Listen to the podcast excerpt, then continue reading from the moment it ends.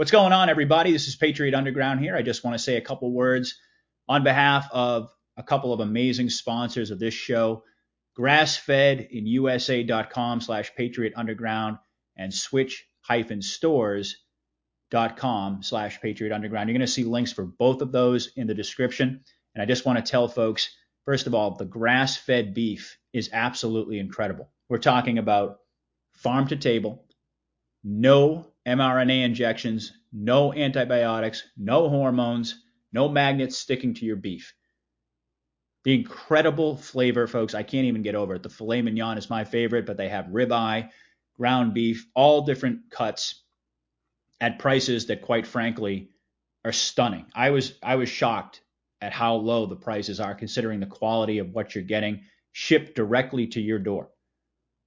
This is a no-brainer, folks. Check it out and switch stores.com slash patriot underground is the place to go to do all of your shopping for your household and your personal items. This is a no brainer, folks. We have to create the new economy. We have to vote with our dollars, with our financial resources. Hopefully, there'll be US notes pretty soon. But certainly, our financial resources, our energy has to be directed toward companies and toward causes that are aligned with us spiritually politically and in every other way that it's going to take for us to take this across the finish line. It's incumbent upon us to shop with the good guys and to defund the cabal to the best of our ability by ditching the big box conglomerates. So switch-stores.com slash patriot underground, links in the description, and grassfedinUSA.com slash patriot underground. Check them out today, folks. You're going to absolutely love it. All right. Enjoy the show, everybody. Patriot out. All right, everyone. Hello and welcome to Patriot Underground. Today is November 5th, 2023. Thank you so much for joining me, folks, to discover the truth beneath the surface. As always, I really do appreciate everybody out there taking the time to listen. So today it's my pleasure to welcome back my friend SG Anon to the show. And it's rather fitting on a day that the awakened always anticipate. Remember, remember the 5th of November. And honestly, it's hard to believe that we're already past Red October 2023. We're heading into the end of what has been, by all accounts, another truly epic year in this battle to remove evil from our midst. And we're going to examine where we are in the phase in the in the final phases of this war. I think you'll agree with me, SG, that we've entered into these critical last phases of this epic battle. And we're going to examine that statement from multiple different angles tonight and what I anticipate is going to be another interesting discussion, as is the norm when you come on the show. So I really do appreciate you taking the time. Welcome back. How have you been? Doing well, my friend. Thank you for having me back. And yes, we're in an incredible point here in, uh, I think, American and human history, and it's only going to get more exciting as we go forward. Absolutely. Well, you know what? I thought we could start out with a question about Trump comms because I know that this is a topic that you follow very closely, as I do, as a key element of your analysis. And also, just to frame the, the question a little bit, you'll recall in our last discussion that we were talking about, you know, projecting into November, you know, next year and basically talking about the EBS. And we both kind of agreed that we would see the EBS prior to the next election cycle. So with that in mind, Trump recently said that they, meaning the deep state, of course, can do tremendous damage to our elections and to our country in one year. And he followed that up by saying, and we're not going to let that happen. And then, so that was one speech. I can't recall exactly where that is, you, where that was rather. You might be able to uh, remind me, but he's also said recently that we're going to experience a November event that will be the biggest in the history of our country. So, what do you make of Trump's recent comms? I mean, certainly there have been several others as well, but he seems to be communicating that overt action in the form of what we all anticipate is going to be the EBS or the EAS.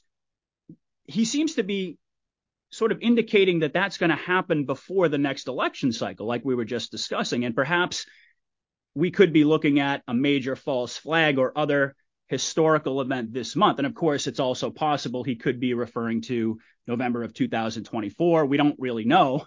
I mean, we obviously hope that's not the case, but we really don't know what Trump is referring to. It's the reason why we try to decode what he says because it's so important to to unravel and unpack the meaning in his statements because he puts things out there.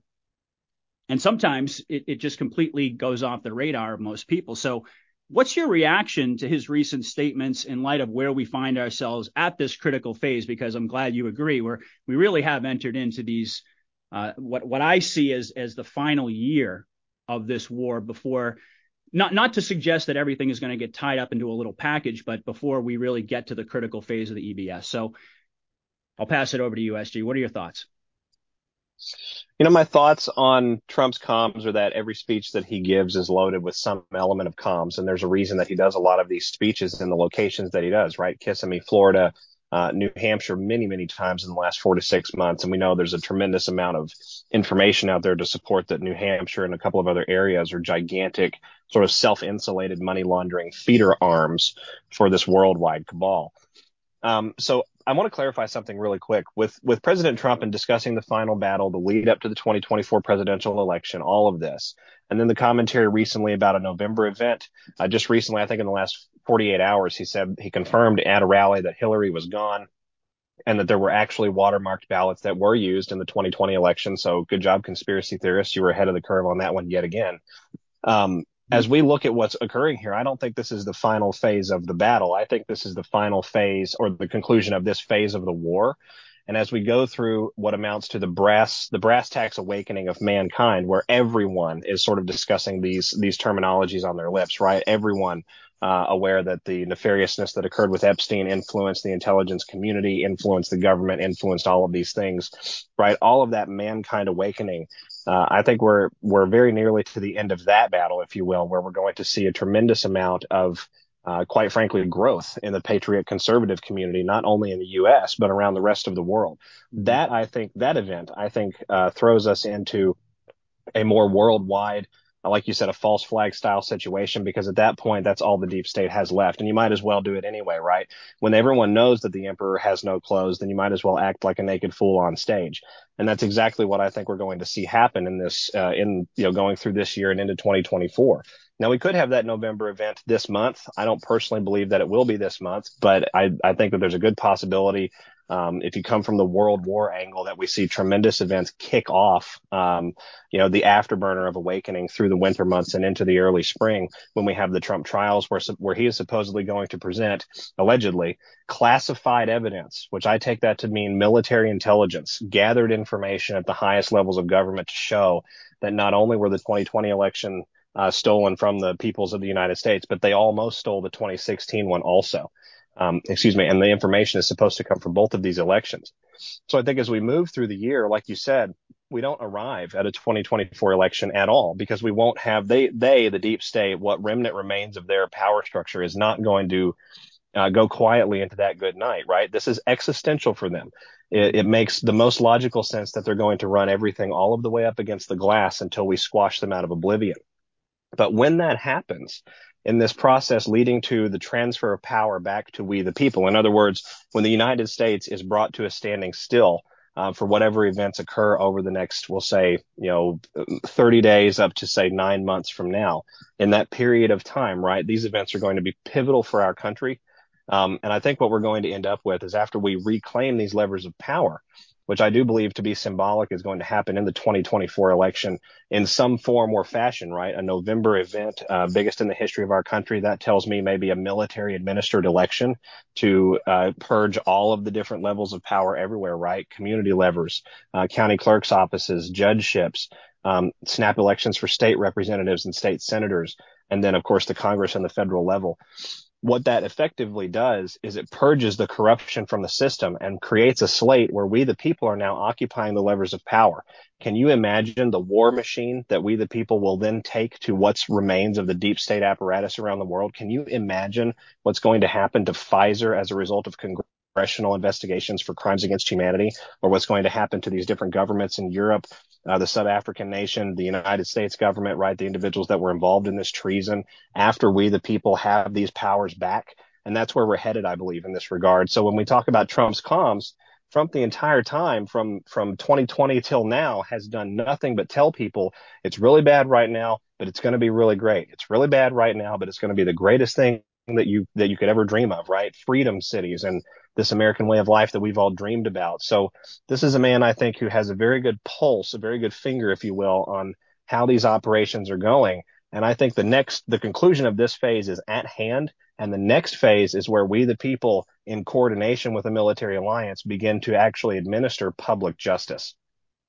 Well, absolutely. And I, I, completely agree with you. And I'm glad that you clarified that because I've talked about this many times. It's not just about getting to the EBS and and witnessing this reversal event take place that yes in, in in many ways like you said that's going to be the end of a phase of this war but that doesn't mean that it's the final phase. That doesn't mean I, in fact i think that's where a lot of the real uh, difficult work begins quite frankly. But i think it's that that moment when there's this widespread really global worldwide acknowledgement of who the enemy really is. And I think for patriots and anons out there, we we sort of we sort of define the final phases of this battle of this war as such. You know, they taking down the mainstream media, no longer having to wake up in this world of deception every single day where the truth is marginalized and, and, ultimately there's this like i said there's this kind of mass acknowledgement and really this this awakening that occurs and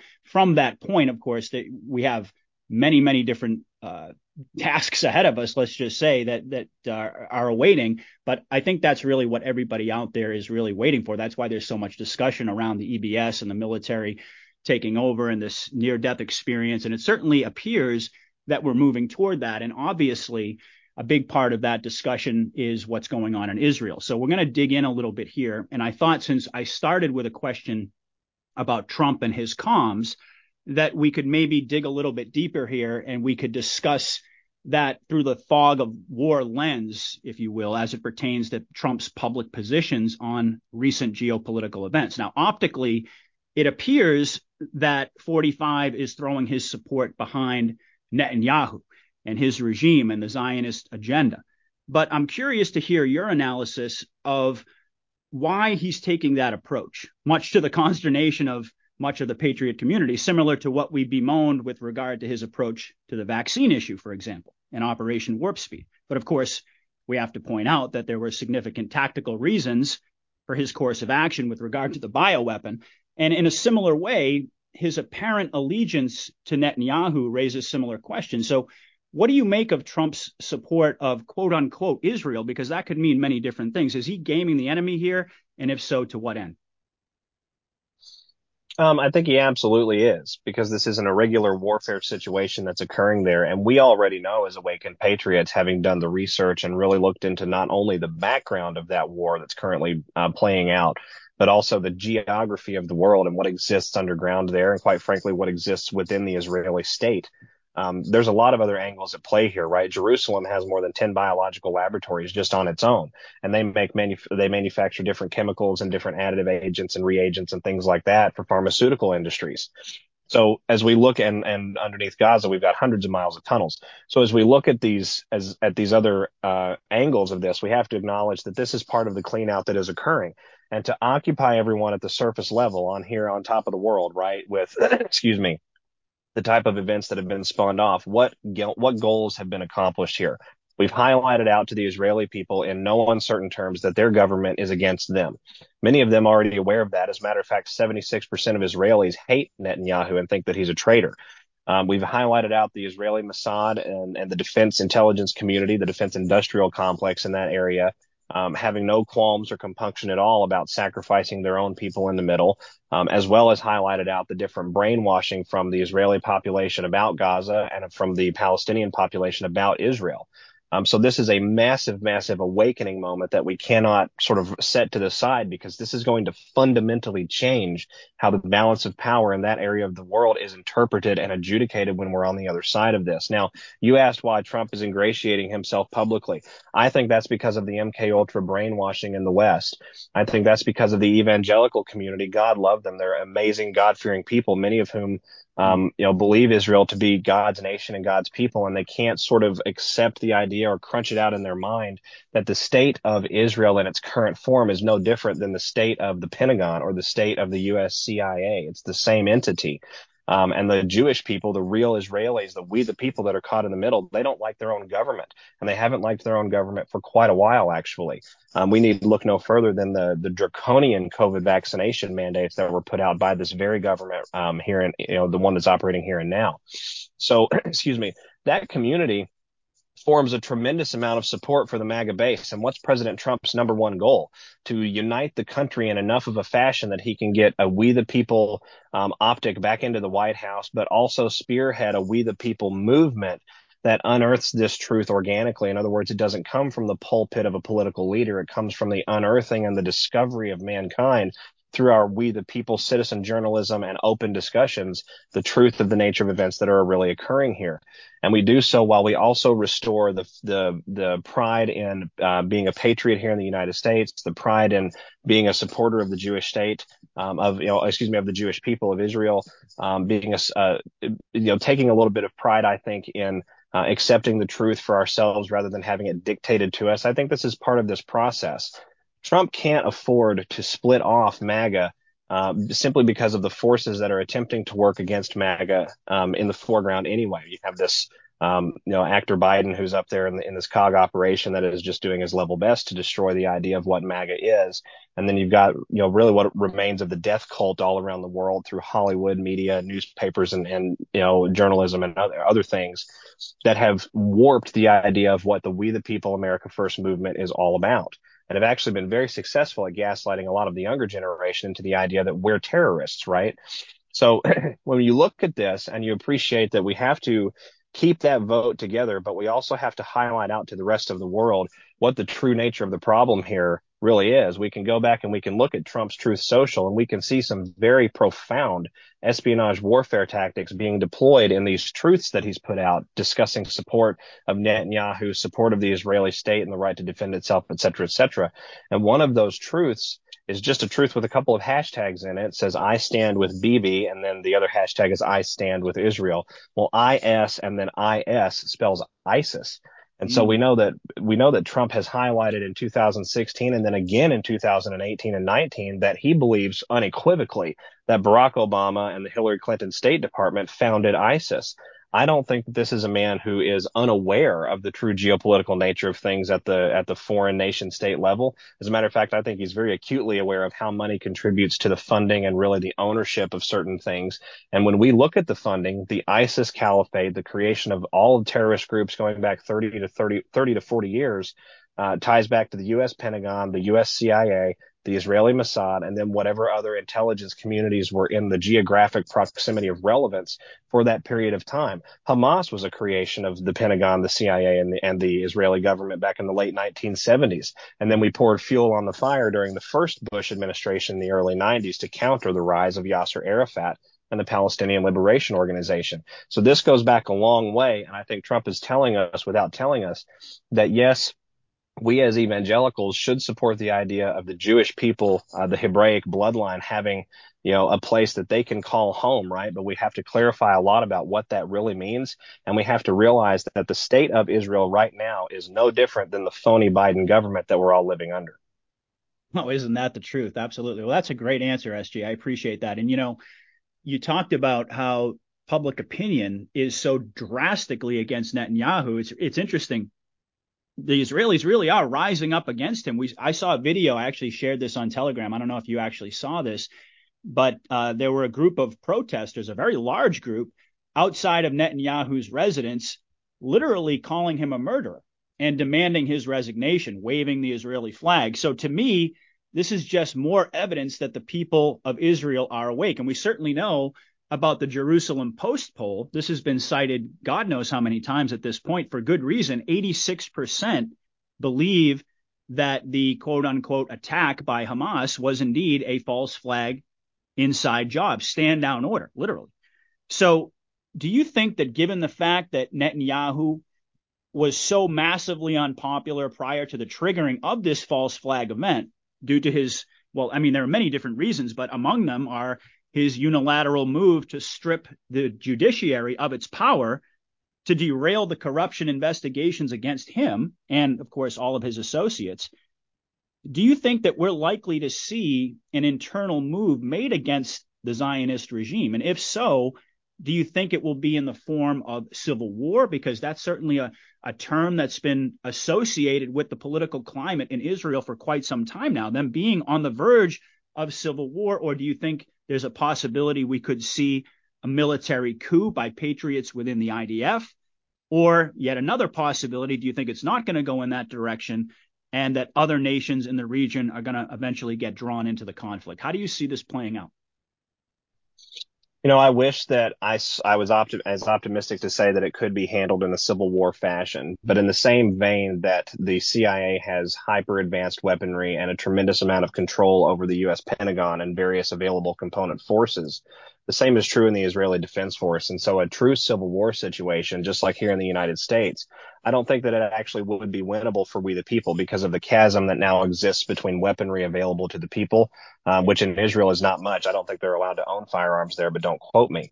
Um, but even here, even with, you know, taking that example back to the United States and tying those two, you know, sort of together, the ability to resist and fight the overarching regime, I think is, is a deck that is stacked highly against us. That would be a very long, very bloody conflict.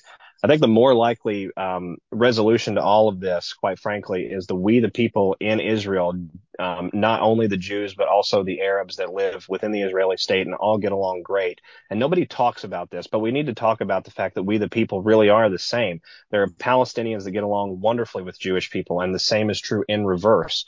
Um, and I think you see that conglomeration of the citizenry um, acting in a in a, a coup style fashion against their own government with the support of an Arab coalition. I think that this is going to take bigger guns, and I think this is going to take more involvement in the Middle East to un, unentrench um, the Israeli Mossad out of that area of the world. And quite frankly, the Zionist regime's control of a, of a number of different uh, energy sectors and, and, access points throughout the Middle East and the Eastern Mediterranean sort of being their playground for all sorts of nefarious activity. Um, I think we see Egypt, Saudi Arabia, Turkey, Iran, um, all of the main players, Iraq, uh, in this before it's over. Qatar is already in this. Yemen is already in this. The Houthis are all, I mean, they're shooting missiles at Israeli ships in the Red Sea and at Israeli forces in the Negev desert.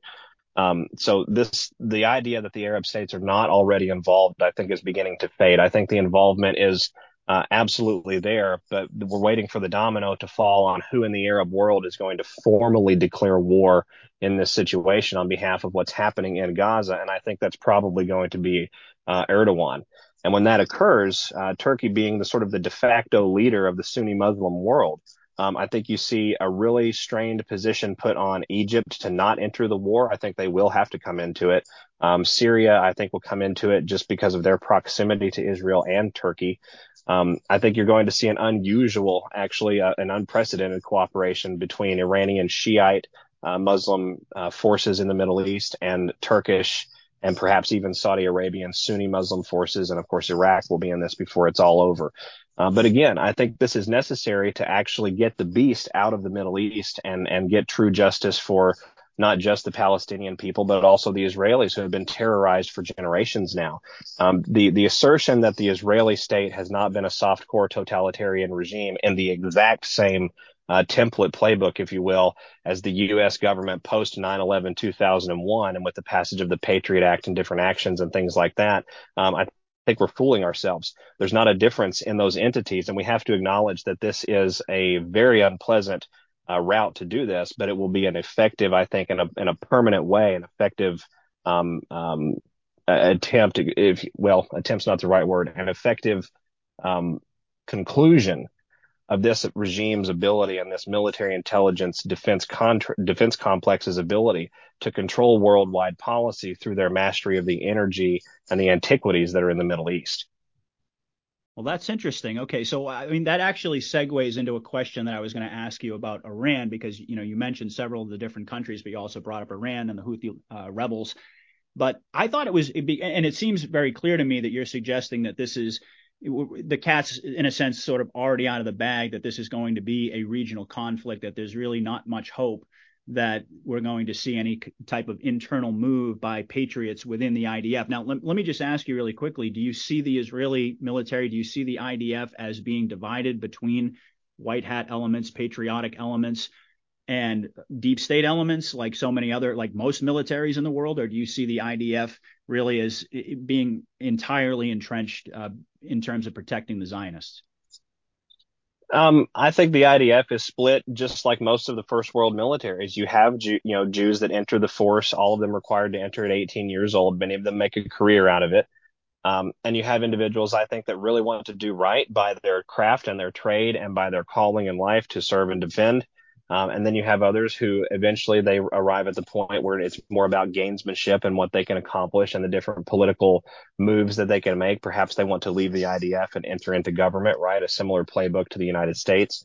Um, so there, I think there's absolutely um, compromise within that force, and it's not to you know highlight out that most of the the entry level personnel, right, the enlisted, are mostly decent human beings who are wishing to serve their country and protect uh, their civilization and, and, you know, walk that higher purpose and that higher mission.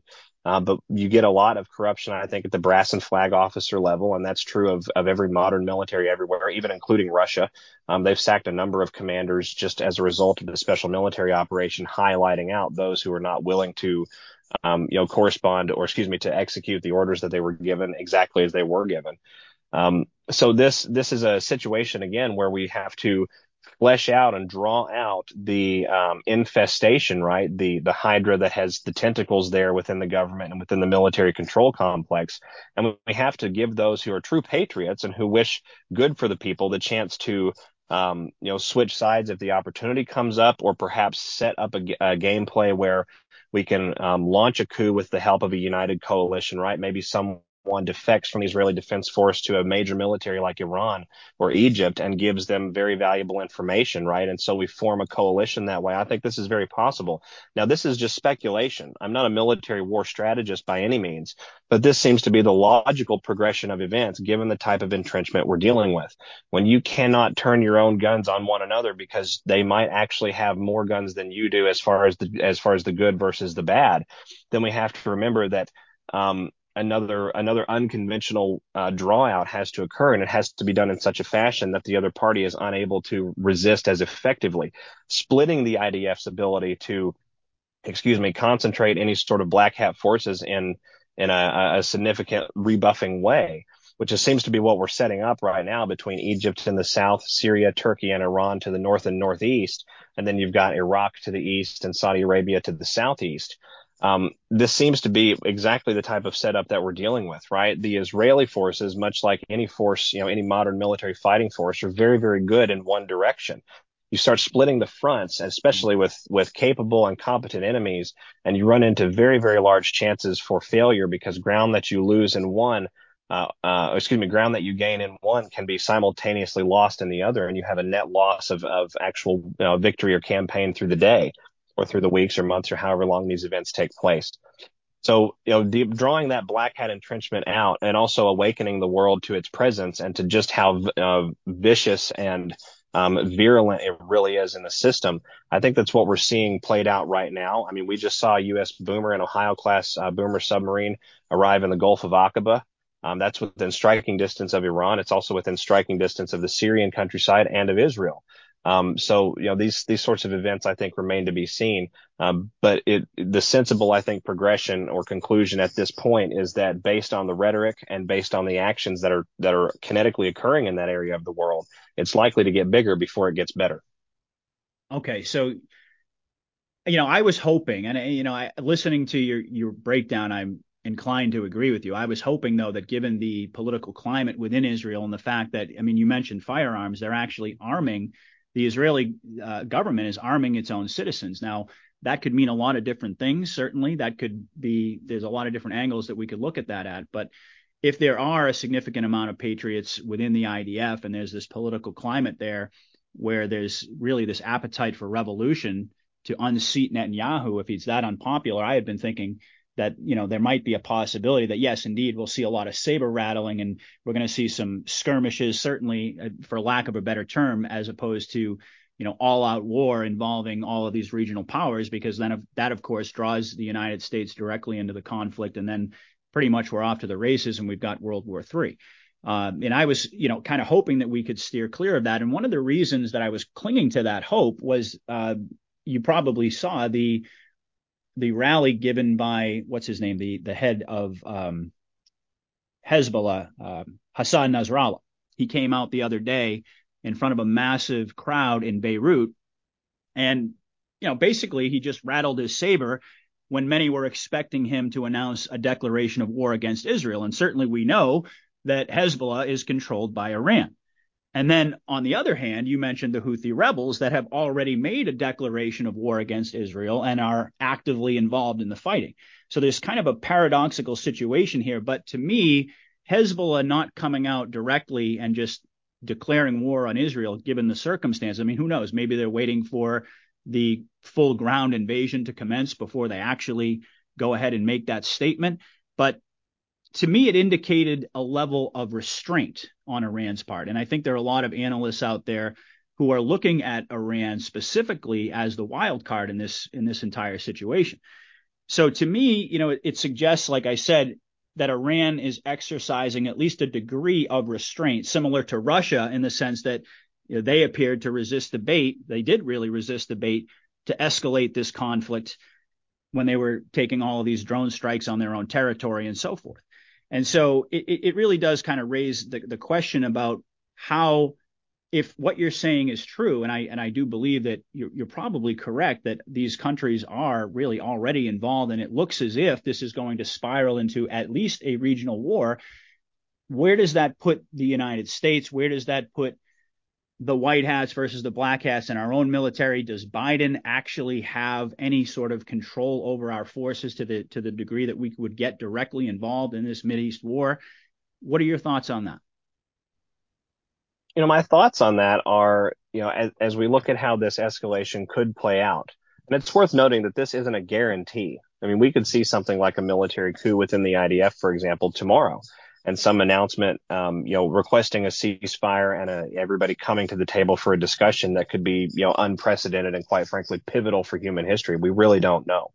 Um, but assuming for a moment that it does escalate in some form because of the nature of the threat we're dealing with, I think that brings into question um, who in the United States forces are going to go along with actions that are clearly instigated by the Israeli Mossad and the CIA and different Five Eyes intelligence assets that have co- coordinated tremendous amounts of weaponry, equipment, pilfering, um, warlordship, etc., in the Middle East, right? Um, it, it, looking at this process, you asked about, you know, Biden and whether Biden has control. I think that we can sort of categorically say that Biden has no serious control over the military at all. He's been rebuffed from the Pentagon a number of times, actually.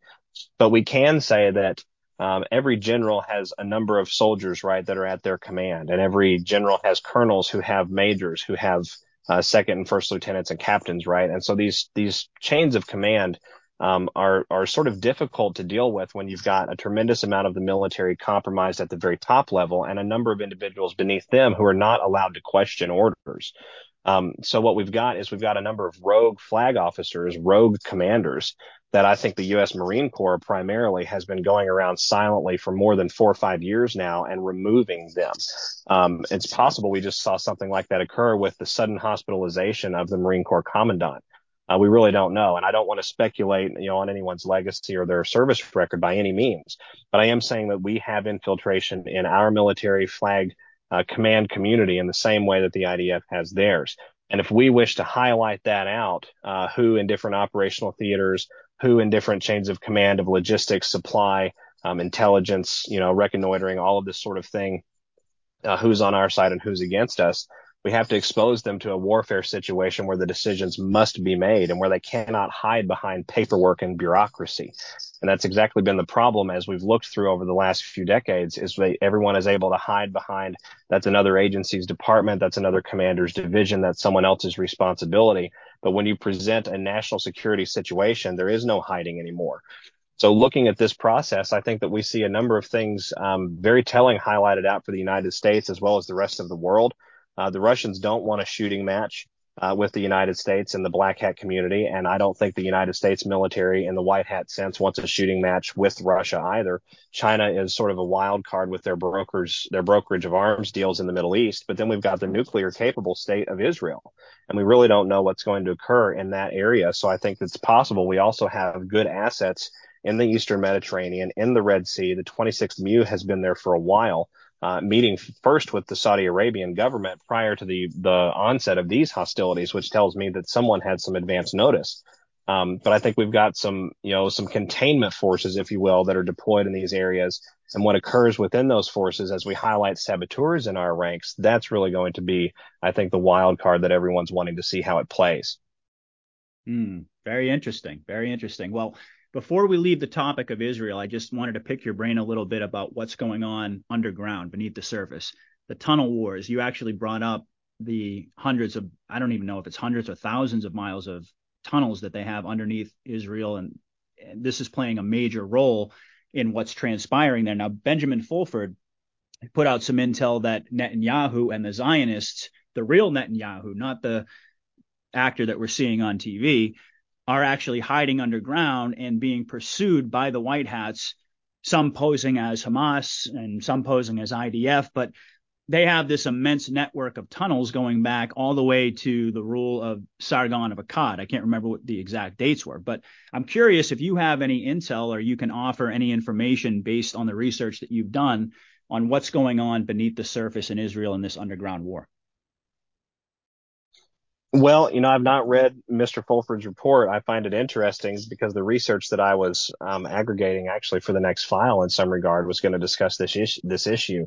Um, I don't believe that Netanyahu has gone underground or whoever the original Netanyahu might be. Uh, but I do believe those pulling the strings in the Israeli judiciary and in the Israeli government, the Knesset government, um, have gone underground and are attempting to ex- exfiltrate out of the country through tunnels under the Eastern Mediterranean. And so, you know, this brings us back to this multi-angular consideration, right? We have biological terrorism that it's occurring in the, in the state of Israel, violating every international accord. We have tremendous amounts of tunnel systems that are extremely old, thousands of years old, that go deep underground beneath the Eastern Mediterranean countryside. And those actually connect to, to enormous underground caverns, think hundreds of miles wide, um, uh, beneath the Eastern Mediterranean excuse me, on the Sinai Shelf there, the Suez and all of that. Um, and it forms an underground civilization. They actually have a, a, tremendous amount of artifacts and antiquities that were stolen from mankind, uh, buried in this area of the world. And of course, we know that there are tunnels under this area that go through underneath the Mediterranean Sea and come up beneath the Italian peninsula. So these are the areas that are being assaulted, but I also believe we have other areas in the Middle East being assaulted because we have a look here, not there situation going on, right?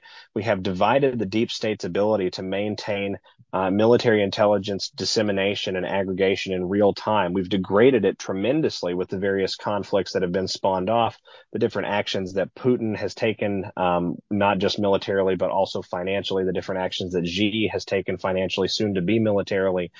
Um, same thing with the Arab nations, right? The Arab nations' involvement and the need for, to focus their attention on this. We have other um, areas of the Middle East where this infrastructure underground is being assaulted. We have a number of earthquakes recorded in Pakistan and northern Iran just in recent days.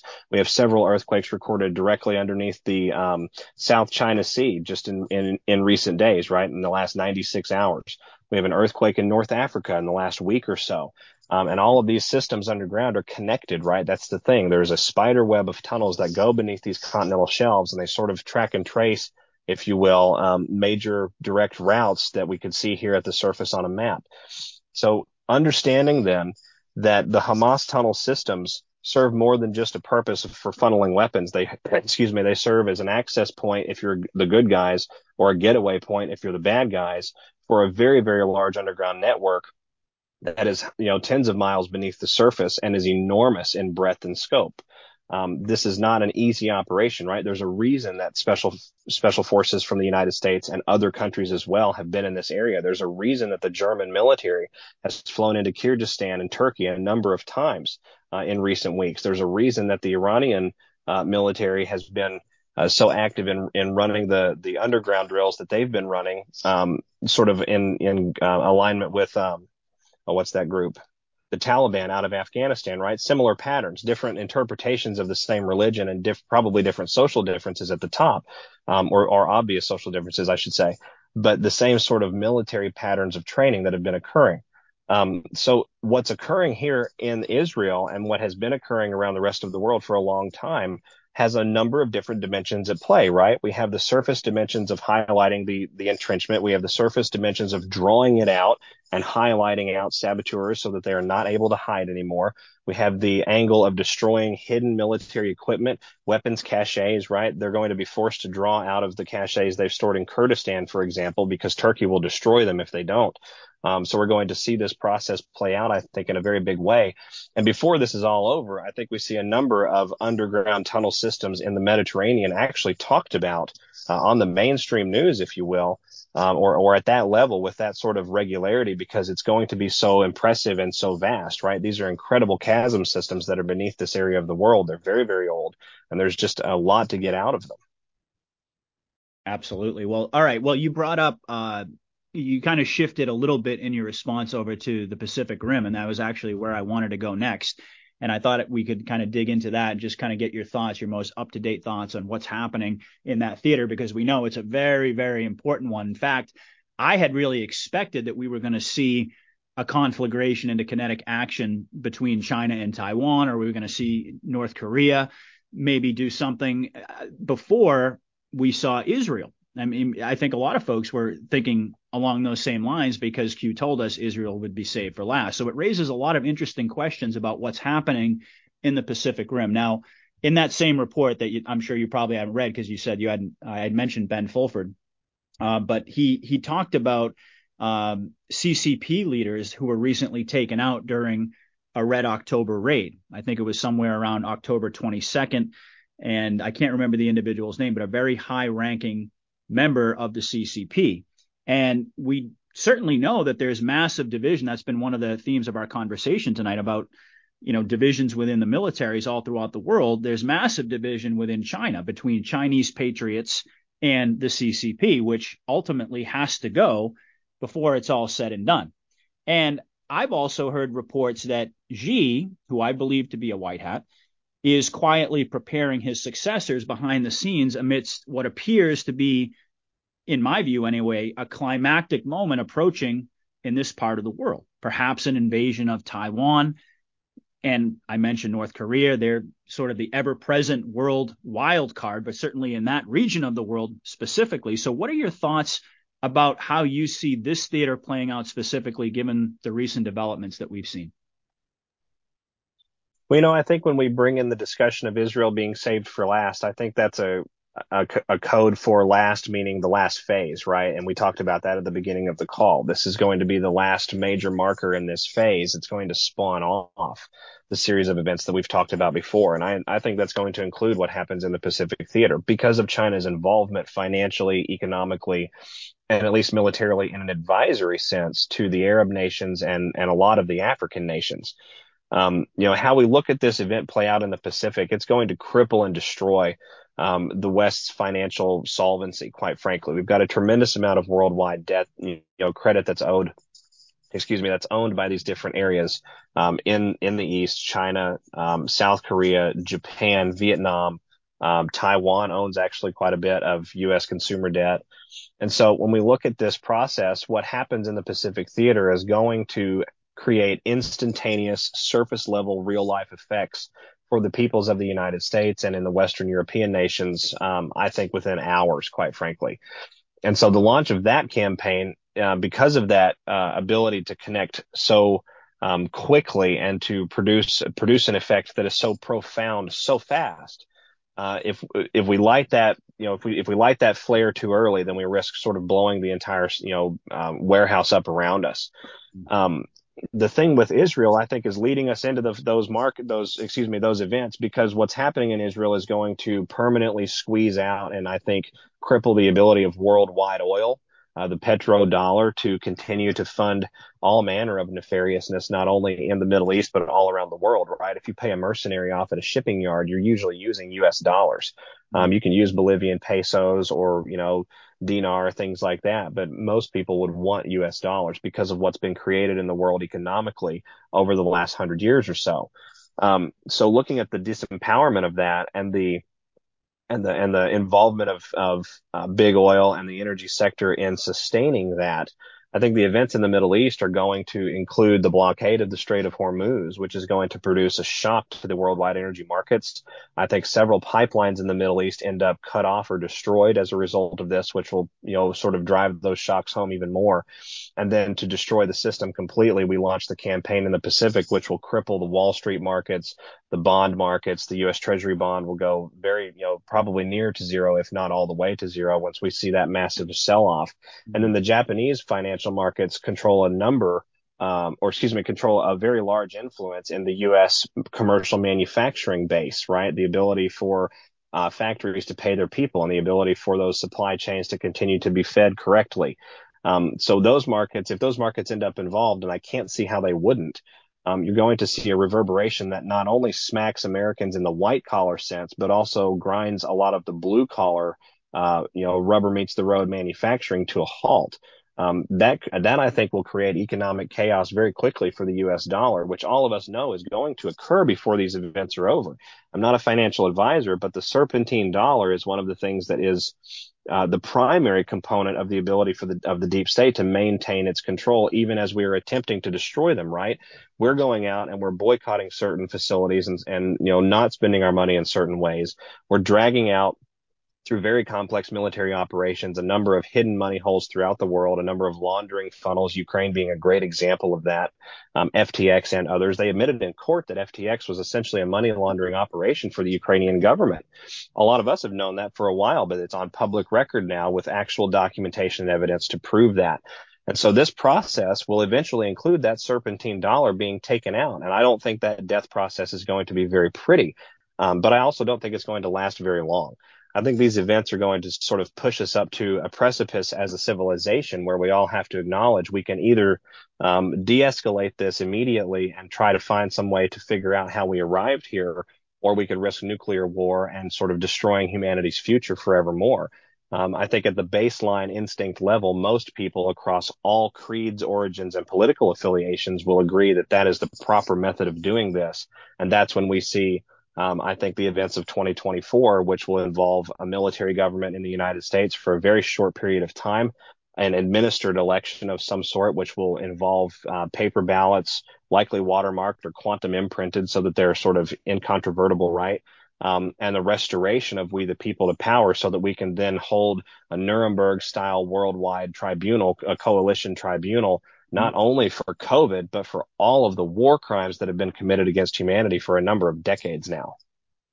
Absolutely. Absolutely. Okay. Well, before we switch over to domestic issues, I wanted, I mean, it's hard to kind of separate one from another, but I try to sort of categorize everything together into geopolitics. And I think we have to at least talk about Ukraine for a moment. And now that this war has erupted in Israel, it seems like Zelensky is all bent out of shape because he feels like he's been abandoned by the West in what is ultimately, as we know, a losing effort to hold off Russia. And of course, we know that a big motivation to start this next war in Israel was firmly rooted in funding to keep the military industrial complex going, particularly because the deep state has lost so much of their revenue, so many of their revenue streams have been taken out by the White Hats throughout the course of this campaign. Not to mention fulfilling Albert Pike's blueprint written when he penned Morals and Dogma. I think it was back in 1871. Very interesting year. But that's kind of a side issue. But now that the attention of the world has shifted to the Middle East, do you anticipate, how do you anticipate this is going to affect the situation in Ukraine? Do you, do you think we're going to see an unconditional surrender eventually as Zelensky sort of comes to the realization that there's no possible way he can fight on? Or do you think that the Russians are going to launch a direct assault on Kiev, given everything that's underneath Kiev that we know about, to bring this Ukrainian theater to a close? How do you see that happening? Um, you know, that's this is a really interesting question. What the events that have been going on in the Middle East have provided the perfect worldwide cover um, if you will, the perfect narrative space um, distance for a massive escalation in the Ukrainian theater that nobody is talking about. The Russian military is actually beginning to enter the war now in regular forces format. They're no longer fighting with just the paramilitary forces, of which they had many, and they're very powerful and, and well equipped. Um, but we're now seeing the actual Russian military involved in this, and the encirclement of Avdiivka has been accomplished in record time. Um, just since the launch of hostilities in Israel on October the 7th of this year, the Russians have gained nearly 20 kilometers, um, and they are encircling a very large metro area and much in a very similar Bakhmut style pattern. The access points are very nearly cut off for the Ukrainians, and the one corridor that is not currently controlled by Russia into the city is being bombarded day and night. Um, so it's it's you know, another one of those situations where the Ukrainians are just not able to reinforce one another. Now this on top of record attrition and record defection to the Russians, because the Russians um, really do believe the Ukrainians to be a Slavic brothers in arms, right? The same way that a Californian in the United States would view a Texan as a brother in arms. Um, you know, maybe not with that uh, locality, you know, is general per se, but it's a good analogy, I think, for the overall climate. And so the Russians, whenever they receive these mass surrenders, these these gentlemen are treated as warriors. They're given meals, they're given water, um, they are kept under guard, right? Sabotage is always a concern. Infiltration is always a concern. You have to accept some of those constraints, right? But it's better than losing your life the, on the battlefield for a cause that you don't believe in. And that's what a lot of the Ukrainian military, especially in recent months, has been doing because a lot of the ones that have been drafted and conscripted into that service um, were forced into that by the Ukrainian government. So you asked about the unconditional surrender of Kiev. I don't think that that is an option now for Russia. I think that they will demand an unconditional surrender. And I think that they will go as far as they need to in order to accomplish that goal. Avdiivka is not very far from Kiev. And remember, we have a tremendous component of Russian aligned uh, PMC Wagner forces that are growing by the week um, in the southern portion of Belarus, and they could very easily go along the entire northwest border of Ukraine, where the Ukrainian and the Polish countryside meet, and prevent Western NATO forces from interfering in a campaign on Kiev. I think a campaign on Kiev is going to happen because they've been targeted um, through air raids and precision strikes now for going on a year. Um, most of those have been weapons caches, personnel command centers, um, air defense platforms, missile systems, biological laboratories, right? Things of that nature that have been targeted. And so this is a softening up of the infrastructure that, uh, that is going to offer you the most militarized resistance when you finally arrive at the city. And I think that we're setting that up now. I think that escalation is probably going to come through the winter. The Russians are legendary when it comes to winter fighting. And this is going to be a situation, I think, where, we're very much going to see the, what remains of a Nazi group um, sort of symbolically pitted once again against the Red Army in the wintertime. Um, except this time the Red Army is not simply acting at the behest of another side of the feeder cabal. This time the Red Army is operating on behalf of a We the People candidate. Um, it's going to be very, very interesting. And I think before this process is over, we're going to see the Baltic states involved. Uh, NATO involvement in worldwide conflict is something we haven't talked about on our cast today yet, but we should broach it here. Turkey, I believe, is going to be the suicide arm for NATO. Uh, Turkey's involvement in the Middle East, I think, is going to force NATO to question whether or not they come to the collective defense of an ally. And if they do, um, their ability to resist Russia in Ukraine is essentially moot. Um, so we're going to see, I think, a suicide situation put up with NATO where they have to uh, divide themselves out and spread themselves so thinly that they will burst. Um, this is going to be an incredible and amazing time, but I do think it's going to get a little bit more arduous in Eastern Europe before this is all over. Absolutely. I tend to agree, my friend. Okay, well, you touched upon the financial theater, so I kind of want to dig into that a little bit. So why don't we pivot here and we'll talk about the financial front. Now, I'm sure you're aware that Bank of America, Chase, Wells Fargo, and I believe some others, but those were the major big Wall Street banks that have had issues over the past few days in processing direct deposits. This was widely circulated even in the mainstream media. Obviously, they can't ignore something like this. And the problem reportedly revolved around direct deposits not updating due to a delay in processing transactions through the ACH, which is the automated clearinghouse.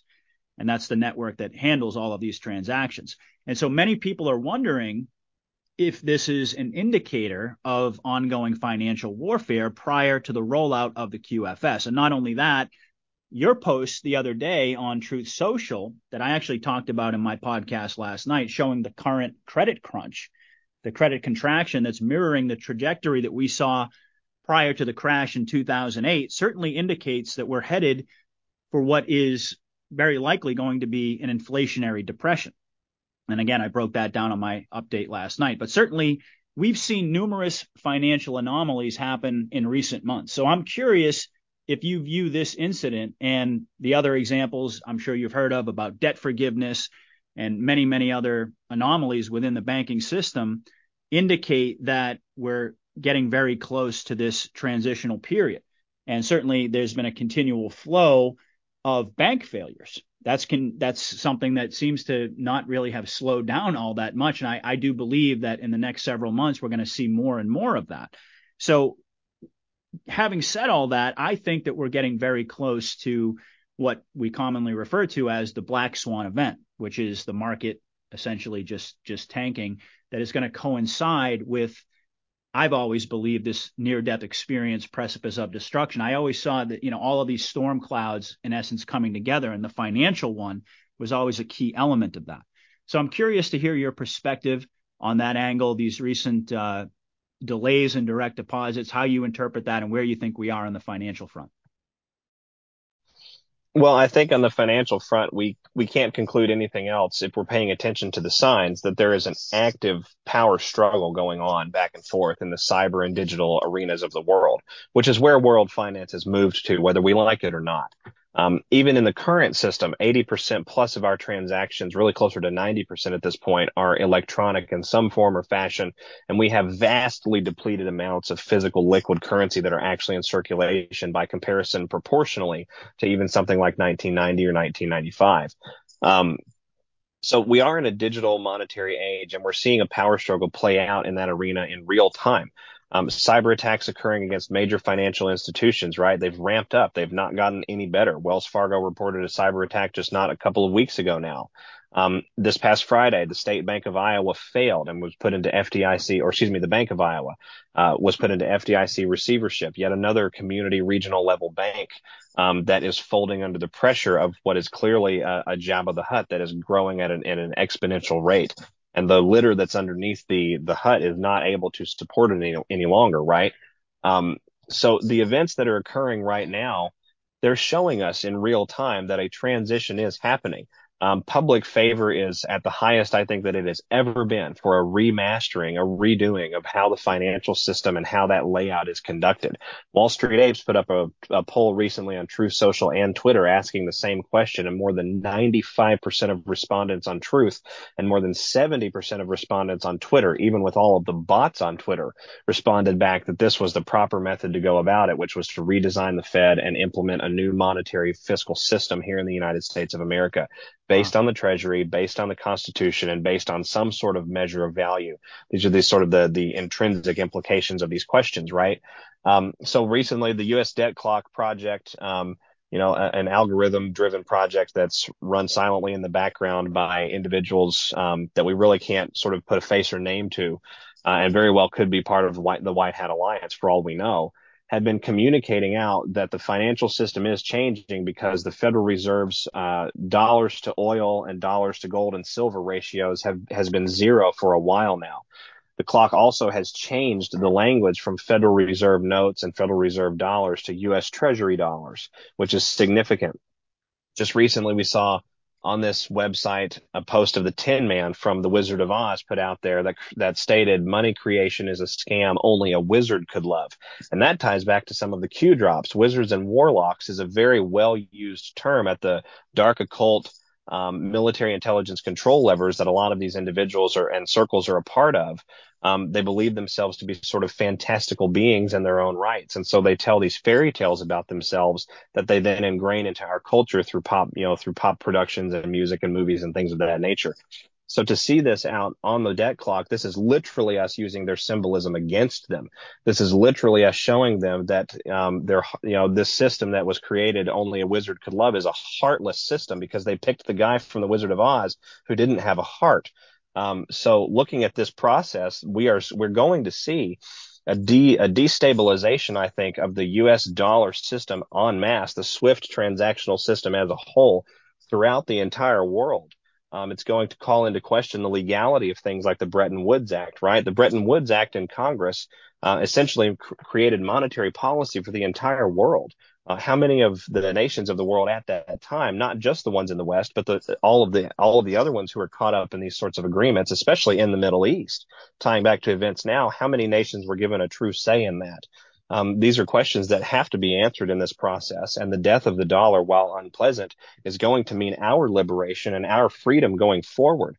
Having a currency that is tied to some sort of standard of value, some sort of physical world unit of measurement that cannot be corrupted is paramount to preventing the types of things in this world that have happened from ever happening again the process i can't i can't imagine that the process going through that is going to be very pleasant for those of us that are caught up literally living in the house with the beast.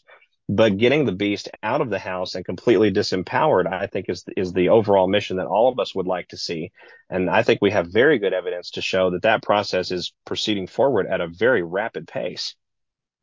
Absolutely. I agree. Well let's talk a little bit about what's going on domestically in terms of the stage being set for Trump's January 6th trial. Now, you alluded to this a little while ago, and this is something that I've been very excited about. I've been talking about on my show for the last several episodes. Now, as you know, his legal team announced, and you, you mentioned this earlier, that they're going to be using classified documents to defend Trump, which they say are going to prove election fraud, going all the way back to 2016 and of course 2020.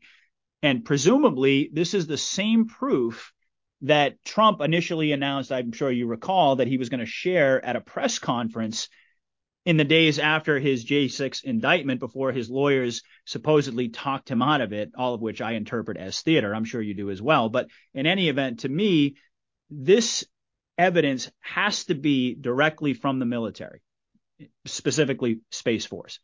And if that premise is correct, then this move could very well be the famous Trump card that's been speculated about now for the past several years as this pantomime has played out.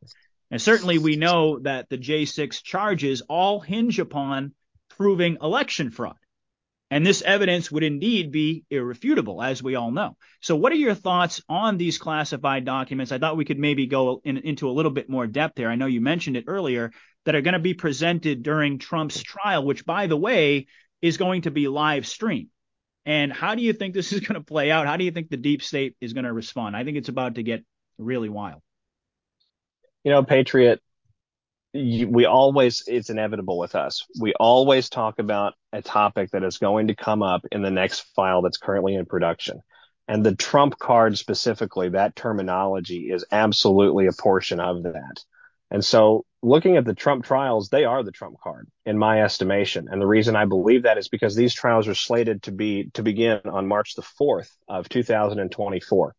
On March the 3rd of 2024, 24 hours prior to that, is a five year, uh, yes, a five year, I had to double check myself, a five year delta with Q drop 2936, which is the only drop that contains the phrase the Trump card. And the drop is at what stage in the game do you play the trump card? Mm-hmm. So we're going to see this happen as a result of the Trump trials. And I think what occurs here is an unquestionable situation where the U.S. military is given a public choice. Who will you serve on behalf of we the people? Because now we the people know that you have the wrong commander in chief as it pertains to us optically, as it pertains to what we can see down here at the civilian citizen level. This guy is a Manchurian and he shouldn't be in the position. And what are you Pentagon, D- Department of Defense, U.S. military patriots. What are you going to do about it? And I think we're going to see something that is is unprecedented, quite frankly, in American history. I think we're going to see Biden as a result of the evidence that's being presented over the longitudinal period of these trials. Could because remember, these trials will not be simply days; they'll be several weeks. I think, um, moving through the spring and into the summer of 2024. I think we see Biden invoke excuse me, or or a member of that administration, assuming that Biden gets 25th amendmented and and pulled out of there, um, I think we see a member of that administration invoke the 1973 War Powers Act and attempt to suspend elections. Um, this process, you know, because this is a primary season, right? So you'll be entering into the primary, moving into the fall. So I think what's going to happen here is we're going to force their hand in a way with these Trump trials that will be epic for American history. Um, this is truly founding fathers type things because we're going to be introducing into the legal space military evidence collected by the, the lawful duly elected commander in chief, the lawful representative of both the people and also the U.S. military during his time in office. And the evidence was collected during a period of time in his time in office where he was legally entitled to every military intelligence and sit, you know, situation room briefing that would have been applicable to the, or relevant, excuse me, to these issues at hand. Mm-hmm. So, and I think we see a tremendous amount of that evidence shown out in these court records because this is a former president utilizing what they had at the time, which was classified document authority, virtually limitless, according to the Presidential Records Act, uh, which is another issue, ironically, that's been brought up in the lead up to these Trump trials. Um, I think we're going to see the introduction of irrevocable proof that is going to stun uh, even the the patriot community and the non community. I think it's going to be a big wake up call for us at a community level because I think we're going to see how these um, these cheating operations are funneled and controlled and through whom um, they're uh, being funneled and controlled by at the local community level. Um, this is going to be a very big thing. And moving through uh, 2024, I think we see a number of events uh, Uh, attempted by the, the deep state remnant in response to this, because at that point the emperor has no clothes and everyone's sunglasses are off. Absolutely. I mean, I think i am looking at this as the real trigger that's going to set them off. And we, we already know that they've got a whole cadre of different false flags that they could pull. I mean, we, we've talked a lot about an EMP. We've talked a lot about uh, certainly some sort of a you know a dirty bomb uh, type of scenario. I, I don't think it's going to really go in that direction. I don't think the White Hats. Uh, I think they've ultimately uh, taken care of most of those threats. Let's just say, but certainly you may have a different perspective on that. But there's there's many different angles they could they could pull the false flag alien invasion. They've they've been setting that up. They they've been building that narrative now for months. It seems like we're getting more and more information about you know through the mainstream media they want us to to shift our attention in this direction. So that's that's very telling. But i've i view this as being the real moment where they're going to have to make whatever big final moves that they have planned. They're really they're kind of in a in a position at that point where they have no choice because as you said these trials are, are not just going to be a matter of days. It's not just going to be a matter of a news cycle or two. We're talking about several weeks. And as i pointed out they're going to be live streamed which i don't think is a mistake I don't think it's an accident that this is the the big trial, the big kahuna here is going to be live streamed for all the world to see. So it certainly raises a lot of interesting questions about how the deep state is going to respond under those circumstances. Do you have any further thoughts on that, or should we move on to the next one? Well, you know, Q tells us that a comms blackout and an internet shutdown, and those terms are used specifically by Q. Q tells us that's coming. Um, it, we have a good reference point in one of the drops to discuss an internet kill switch pertaining to the release of information about Barack Obama, which could very well come from these trials because who coordinated the fraud in 2016? It was the Hussein Obama White House and the different feeder arms that that had into the DNC and the DOJ and the control of the FISA court, which is going to come back again in this in this trial as well. And Q says FISA brings down the House. So the internet at some point in this journey uh, is going to be turned off because that'll be the only option, right? And a live streaming of this type of evidence out to the world, um, that very much I think would coincide or or could coincide very well um, with with the need to do something that dramatic. Um, I'm gonna re- I'm gonna reserve concluding and confirming on that because I really don't know what is the breaking point, right? What is the point where we can no longer uh, risk the public knowing anything? Or maybe what's the point where the public knows so much that we might as well turn the communication ability off anyway, right? This is sort of the question, um, and it's difficult to to speculate that. But at the end of the day, what what this is going to do prior to any sort of I think blackout of any significant uh, format is it's going to show the American people and the world um, with enough empirical data and enough um, collected evidence that there was massive coordinated mafioso style election fraud that disempowered the great U.S. election system, right? The beacon of freedom and liberty everywhere in the world. Oh, and by the way, all of these people are in your nations as well. So this is going to be, I think, a catalyzing event for we the people everywhere. And I do think it will lead eventually to some sort of a comms blackout. How crazy things get in the lead up to that is, I think, is anyone's guess. Um, but you know, Q drop 34 is very profound in telling us that there is a point in time where the emergency alert system is going to be used um, we the people, patriots, will be taking back our country. As a matter of fact, Q says in the drop that you'll know we're taking back our country. Um, and so, you know, what events have to lead up to the inauguration, or excuse me, to the um, the utilization of that sort of um, an extreme, you know, measure, I really don't know. But I think an internet blackout happens right around the same time that something along those lines would have to occur. Absolutely. Well, earlier today, I put out a short little video for my listeners just to kind of preview our conversation tonight. And this was actually a topic that I really wanted to get to before we reach the end of our interview tonight. There's a few more subjects I want to pick your brain on, but I definitely wanted to to hear your thoughts on. There was a re, there was actually a recent post uh, by Q the Storm Rider. I'm not sure if you follow him or are familiar with him, but it was all centered around Elon Musk, who certainly is an individual that you and I have discussed in the past, and certainly I think both of us agree that Elon is a white hat, or at least whomever is portraying him is a white hat because it's very likely that the real Elon was eliminated and replaced. But in any event, Q the Storm Rider stated that Elon has a high level position inside the Space Force. And eventually, he's going to be turned on by virtually everyone, both the cabal and the white hats, for optical reasons, and brought before Congress sometime in 2024 for congressional hearings that he calls soft tribunals that are ultimately going to expose social media's collusion with the three letter agencies to steal the elections. And essentially, Musk is going to be the vehicle by which Space Force brings forth much of this incriminating evidence against the deep state, of course, in conjunction, obviously, with Trump's trial. But this would be really geared more toward the three letter agencies, the tech giants. And whatever comes of this, that these revelations are going to ultimately connect the dots between the election theft and the pandemic as a sort of two pronged attack to remove Trump from office and really what amounted to a coup. So, what's your reaction to that information and how does it reflect or differ from your overall viewpoint on the role that Elon Musk is playing in exposing the cabal's operations?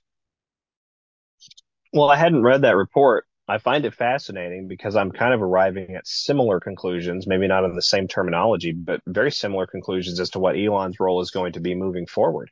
He retained the position of chief technology officer at Twitter. Um, if I'm not mistaken, he is still the largest shareholder of the company.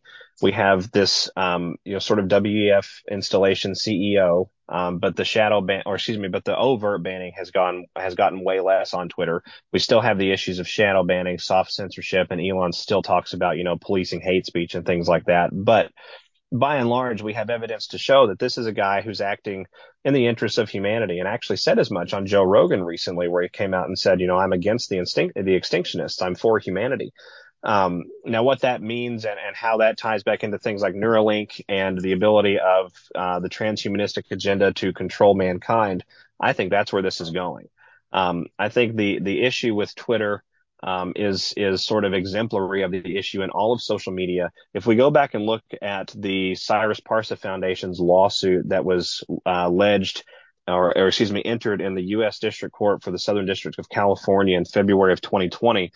The lawsuit is a tremendous allegation against the Obama White House, all of the Western governments, all of the mainstream media networks, all of the major corporate retail giants, and and that includes um, all of your big tech sector, your Silicon Valley, right, your Nvidia, um, all of the different semi semiconductor groups of essentially the transhumanistic agenda. Uh, the lawsuit highlights out the the utilization of AI to coordinate and actually enhance the effectiveness of genocide in the Chinese uh, population, especially in eastern, or excuse me, in western China over these last uh, few years, as that as that development has occurred silently there um, the Obama White House's complicity in the same, right? And the utilization of Google's network infrastructure around the world to trans uh, to transfer these sorts of protocols and files back and forth between entities. Twitter, I think, is going to be the the opening doorway to that, and the reason why is because of the pandemic. Um, the silencing of health information, but also anything that pertained to the AI weaponization of humanity, which is what it amounts to, right? The weaponization of the biological genome by merging it with technologic intelligence, uh, which is artificially programmed and directed by someone else, right? Um, so the transhumanist agenda is something that a lot of people have not been able to wrap their their brains around, even in the awakened community. Uh, hardly anyone really talks about it with any significance very often, with the exception of a couple individual, a couple of individuals. Um, but it's a major, major component of where these people were taking this idea of AI this idea of multiple pandemics rolling out through the through mankind. It wasn't just depopulation.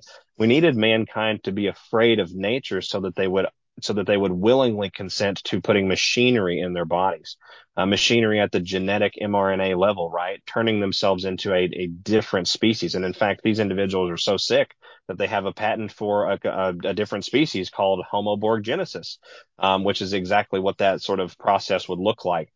Um, so the Twitter files unearthed Twitter's cooperation and collusion with the U.S. government, but also the U.S. intelligence communities. And we didn't talk a lot about that um, after those files, can, you know, sort of became a thing and then began dropping in a less exciting way. Uh, but one of the things that they did introduce us to is that the intelligence community has direct control and influence over nearly everything that happens at all of the major social media and big tech giants. Why is that important? Well, that's important because the intelligence community are the gatekeepers for the individuals who launched the depopulation campaign. I think Twitter is going to be a gateway. Um, Elon Musk uh, uh, being called to testify before Congress and likely being called to testify with military tribunals around the world moving forward, a number of which I think will be put on by coalitions moving forward.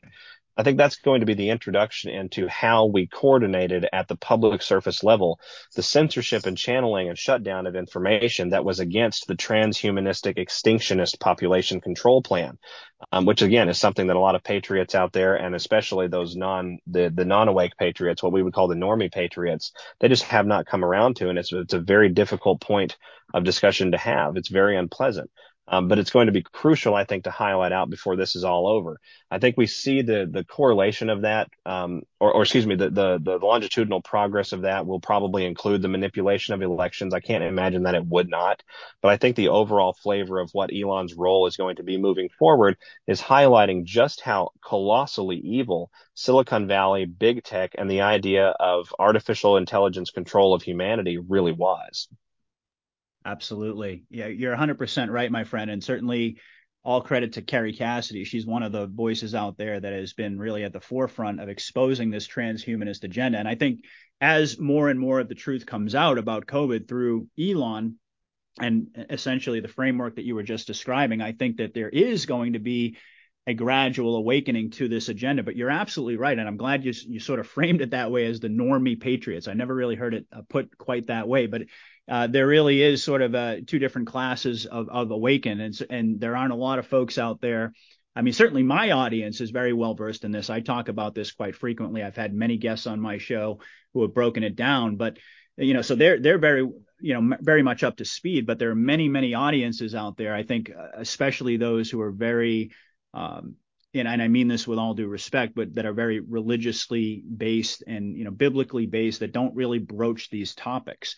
And these are really really important because they they are, as you pointed out, they're exactly where we were being herded. That's exactly where we were being led. And as you pointed out, also they have these patents that, in essence, they were they were planning on owning us literally creating an entirely new species. This ties into the jab. It ties into what they've been putting in the foods, all of the silent weapons that they've been hitting us with for decades. And this is a major, major aspect of this war. And I agree with you. It doesn't get uh, enough attention, but I'm glad that you took my question about Elon and really highlighted that. So that's that's fantastic. Now, a couple more things I wanted to ask you about. What is your viewpoint on the new Speaker of the House and the fact that he was sworn in, I'm sure you've probably heard this, that he was sworn in as the 45th Speaker of the House instead of the 53rd, following the tenure of Nancy Pelosi, who was indeed the 52nd. And then we come to rediscover that the 44th Speaker of the House ended his tenure upon the establishment of the corporation back in the 1870s. So are these return to the Republic comms in your view? What are your thoughts on that? And what are your thoughts on the new speaker? Well, I do think the calm is there that this is a return to the American Republican, um, you know, sovereign form of government, which is exactly what it always was supposed to have been and what it was for a very long time. Um, the the my thoughts on the new speaker, I, I think remains to be sort of fleshed out. I don't want to comment yet because we really don't have a very long track record. I'm unimpressed by the vote to send billions in aid overseas immediately and then run to Sean Hannity.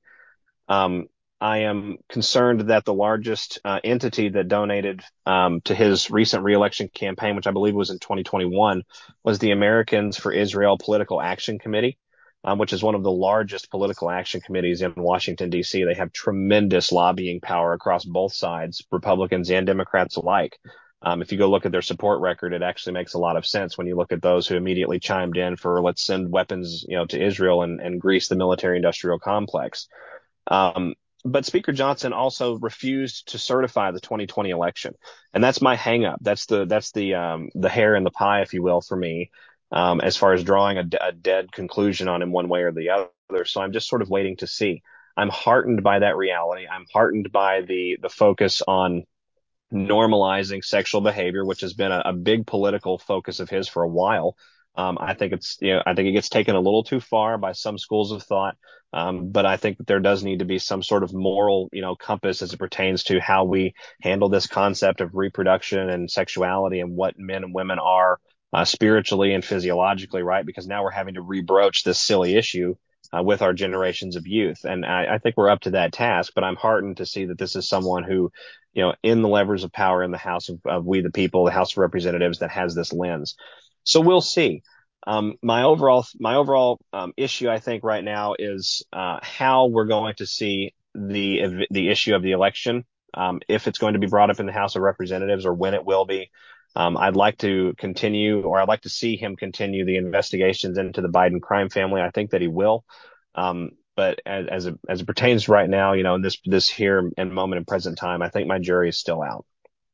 Absolutely. Well, that's a fair response. He's only been there for what a couple of weeks now, but you know there are some encouraging signs. But as you pointed out, there are also a lot of hangups, and I think those are very legitimate. One one positive sign I had also heard is that he was set to release the entirety of the J6 footage. I think it was to the Blaze, if I'm not mistaken. So that's a good sign as well. And uh, you know, I'm I'm curious. Uh, it just actually popped into my head. I wasn't really planning on asking you this, but um, Tucker Carlson, who I I find myself agreeing with literally 99.999% of the time, he came out uh, interestingly with a statement on a podcast that he was on when he was asked uh, about RFK, and he he said that essentially that he believes that RFK is going to take votes away from Trump and not Biden. And he said something along the lines of there's nobody thinking to themselves, oh, I'm either going to vote for Kennedy or I'm going to vote for Biden. And when I saw that, I, I, thought to myself, wow, this is this is a rare moment where I find myself actually disagreeing with Tucker Carlson because I mean I have nothing but respect and, and admiration for the man, but I, I really don't see it that way. And I was very curious to hear your thoughts because certainly there is there, there's a lens you could look at it in in in terms of RFK and Trump being on the same page and on multiple different issues, or at least that's the way it appears.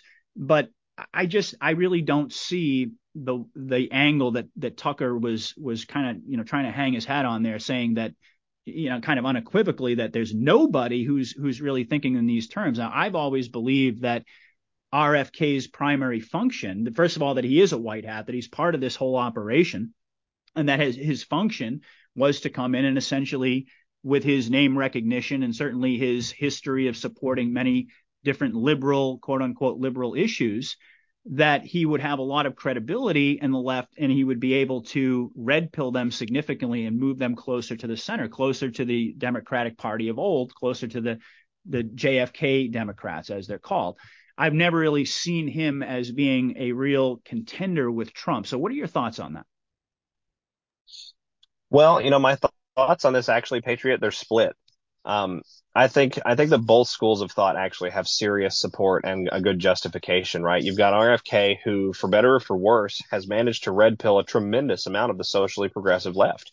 Um, this is a guy who, in a time where discussion about uh, you know, injuries from vaccinations, the dangers of modern medicine, the unaccountability that's present in some of the modern medical, you know, regulatory complex, for example, and the lack of oversight.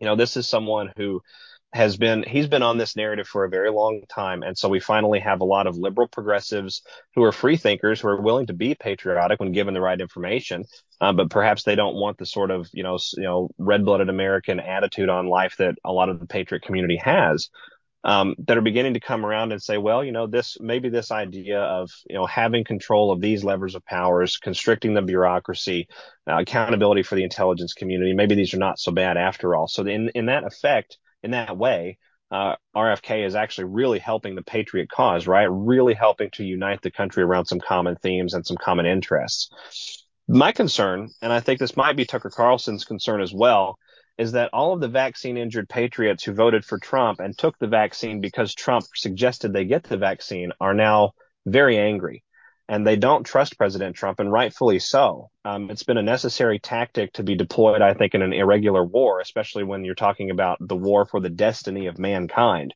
Uh, because if we fail in this endeavor, then we lose ourselves forever, and our children will be resigned to lives of total digital slavery.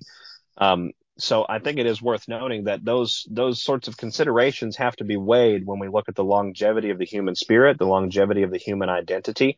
But there's a number of awakened patriots who are very very upset at President Trump, and there's a number of vaccine injured patriots who have the same sort of vitriol excuse me. And I could very well see them crossing the aisle for a candidate that has 20 plus years of essentially lobbying against and sort of taking to task the military medical industrial complex, which is what Pfizer and Big Pharma and the FDA, you know, collusive circle have all created. Um, my concern with RFK is that his appeal to the awakened community, the individuals who are realizing that pharma is bad, that vaccines do in fact cause autism um, quite a number of times, that there's an enormous correspondence or excuse me, correlation between sudden infant death syndrome and those first six shots that children are given in their first 12 months of being here in the world. Um, and you know, there's six shots for a reason because they love their symbolism. Um, RFK has a really good history of of being able to say, "I will deep disempower and and take down the pharma cartel." And there's a lot of patriots that I think, when rubber meets the road, and we start looking at rhetoric and actions, RFK has both, and President Trump has only rhetoric at this point. Very interesting response. So, do you agree with my basic premise? I don't want to dig too deep into this, but do you agree with my basic premise that RFK is a white hat, or do you think the jury is still out? Because if if that is the case, then it would seem to me that because you you know you, you make a very good point that are there are a lot of folks out there. I, I don't I don't necessarily know that I would maybe they're more awake than they were back in 2020, but I would kind of categorize anybody who took the vaccine as being sort of a normie patriot who listened to Trump. And this is certainly a topic that I've I've been wondering about for quite some time is that I agree with you. This was a necessary tactic. This was this is war for really not just our planet, but really the entire universe, the the entire I mean, just the scope can't get any larger, and most people don't understand that. And that's sort of alluding back to earlier portions of our conversation. But there are a lot of folks out there who took Trump's what they thought was Trump's advice, urging them to get the jab. And here they are, all of these, you know, these few years later, having perhaps lost loved ones or developed health issues of their own, that they're very, very angry. And I've uh, I've often questioned that. You know, how is Trump going to square that with the American people, with the entire world, really? And I've projected really that that was going to happen during some future military tribunals. But as it pertains to the election, uh, if RFK, going back to my question, if RFK is a white hat and he's part of this operation to red pill the left, as I pointed out, uh, it seems like at least portions of that could be backfiring. That's one way to look at it, but the other the other way to look at it is I think both of us agree we're not going to really get to the 2024 election without seeing military intervention anyway. So, any thoughts on that? Do you want to drill into that a little bit further? Well, you know, as far as characterizing white hat, black hat, gray hat, you know, I think RFK is uh, probably somewhere in the middle.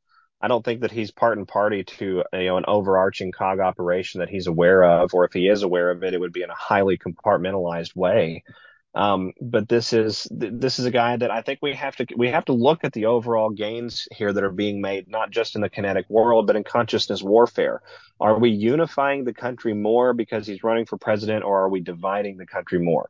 I think when we when we dissolve political divides, we're probably contributing to a greater unification of the whole because we have this guy who's reaching a class of voters who will simply turn the television or the radio or the or the the live stream off if President Trump comes on board, right? If if they're they're just not going to listen to the man, and that's that's not the four to six percent I think that Q says are lost forever. That's just that that twenty to twenty five percent of the population that's very very brainwashed and gaslit very prideful, I think, and very secure in their interpretations of the world and, and in how they believe the world to be. And it frightens them that it would be, you know, so colossally different. And they're not willing to entertain something that's coming from President Trump, but they will listen to a respected, you know, sort of, you know, boomer generation or Gen X, you know, um, uh, politician that's of their side has sort of the same sort of progressive ideals excuse me, a lot of the same very liberal policy, you know, lenses to look at the world through. I think that's very relatable. And, and we're broaching the topic of, you know, vaccine injury, uh, crimes against humanity being, being committed through the vector of modern medicine in a, in a very effective way. So I think from a unifying point of view at a consciousness warfare space, this may be a, a necessary evil to, you know, forward the mission of bringing the country together and uniting the country. Um, a lot of people don't realize that when Barack Obama, when he was in office from 2008 to 2016, the entire flavor, one of the main purposes of that presidency domestically was to destroy the American ability to resist totalitarian control. And that was to push divide, to create chaos and consternation, and to really flame the the the fan or fan the flames, excuse me, of social and class warfare. And that's exactly what that administration did uh, in in a very stunning fashion. And so we have to bring the country together in this process. RFK for president, Kennedy, I think 2024.com, the the website RFK for president. Um, that was registered. The domain for that was registered in 2016. So this has been a longitudinal consideration, whether it's for the good or for the bad, or whether it's someone who's just uh, sort of looking at at the the world in the future and you know waiting for the right time to run. And we really don't know. Um, but what we can say is it's having a unifying effect, but it does have the consideration that you risk splitting some of the Trump MAGA, MAGA base because a lot of that MAGA base are very, very awake. A lot of that MAGA patriot community have been um, you know, on places like Rumble and Truth Social, or they've been to Trump rallies where a lot of these sorts of topics uh, get broached in general conversation, right? So you've got a tremendous amount of that community that, as we highlighted earlier, is having a hard time reconciling the irregular warfare need of the of the rhetoric from President Trump and the different actions that the U.S. military was authorized to conduct under warp speed with the reality of the vaccine injuries and the, the crimes that have come as a result of these companies having um, sort of unfettered access under this fake Biden administration to do the things that they wish to do. So this is going to be really, really interesting, I think, as we go through this process. And like you highlighted earlier, if we assume that a 2024 election is not even going to happen or is not going to happen in the traditional way that it happens where we go to the polling centers, we get the day off from work, excuse me, we cast our ballot electronically and then we hope it doesn't get manipulated. I think it's going to be a much more organized, much more closely monitored situation. Um, and the net, the net gain of an RFK candidacy for president is that we unite the country in very significant ways without losing anything at the end game if the end game is zero sum already. Absolutely. Well, SG, this has been a great conversation, and I'm going to hit you with, excuse me, one last question that's kind of like a three parter, but I'm going to keep it really simple. What key events, in your view, need to happen prior to the EBS? Do you think that Biden is going to, fake Biden, I always have to say, do you think that fake Biden is going to attempt to bring back the military draft? Because that's something that's been talked about a little bit. And does Trump come back and stop World War III prior to the November election? I think that he will stop World War III prior to November of 2024. He's just, he's beating that drum so loudly that if he were to not do that, it wouldn't make sense in a longitudinal counterintelligence fashion. Um, so that I think is absolutely going to play out, which means we're going to be brought to the brink, um, maybe even a conflict in progress, right? Um, that threatens the existence of human civilization. So I think going through this period of time, what we see happening prior to the EAS is some sort of extreme destabilization of our societies in the West. Financial or black swan, I think, is part of that. Infiltration um, and, and different assets that have come across our porous borders, not just in the U.S., but in Europe as well. I think that's another consideration for that. Um, and, and we would have to talk about those points for another time because I also believe that there are multidimensional counterintelligence angles that have to be considered with those, with those events and those circumstances as well. There are again gains and losses in this back and forth that we have. And if we can have a net gain that justifies the losses when it comes to destroying the deep state and their ability to control the world. Um, I think we see Biden attempt to stop, or one of the members of the administration, as we highlighted earlier, attempt to stop the electoral process completely. Um, an internet shutdown is going to happen along in this journey because Q tells us that. And I haven't been able to find just about anything that Q said was going to occur that has not occurred either over the last five years or up to this point on some sort of a delta.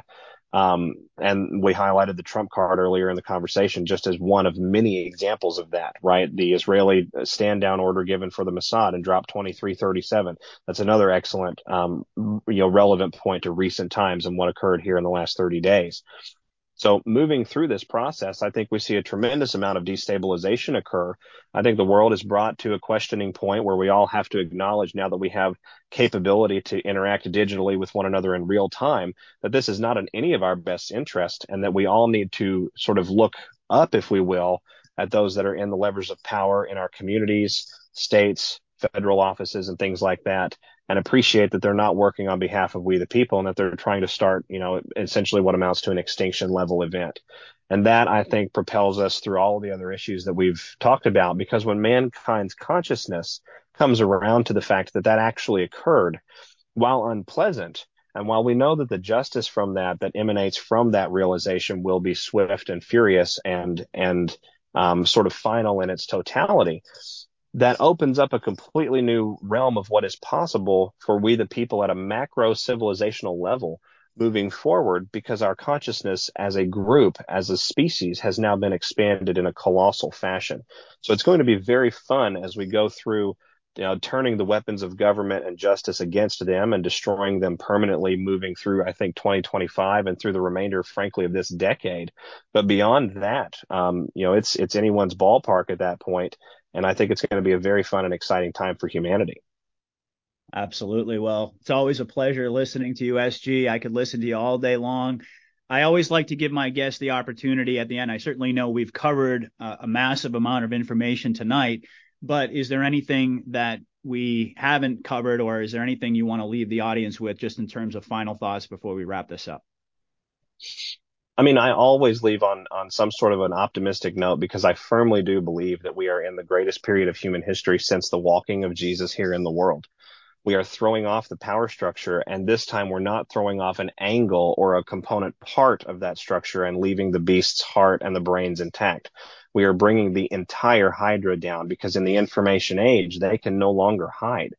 So our spiritual identity, our destiny as mankind is, is wrapped up in this. And we have to remember that this is not um, a journey, I think, for the faint of heart. We were chosen for a very difficult mission. We were chosen because we're right for it, because God knows that we're right for it. And it's going to be a very exciting time for us as we move forward and reclaim the levers of power and then put the, the system, the screws of the system that they built to torture us back onto them. Amen, brother. Well, we had quite an audience tonight listening in on our live stream. So I just want to thank everybody out there for taking the time to listen. And I certainly know there will be many, many others who listen to this conversation. And like I said, SG, you're amazing. You really are a gem. The way that you break down all of this information, the way that you respond to all of my questions in such detail, it, it's truly amazing. I know that everybody out there in the audience appreciates it. So thank you so much for coming onto my platform. I'd love to get you back on soon. We'll do another follow up conversation. But until then, everybody, I will be back with another report, hopefully in the next couple of days. I'm going to be having Jim Willie on the show, I believe, next Wednesday. So stay tuned. Thank you, everybody, for listening. God bless and Godspeed. Patriot out.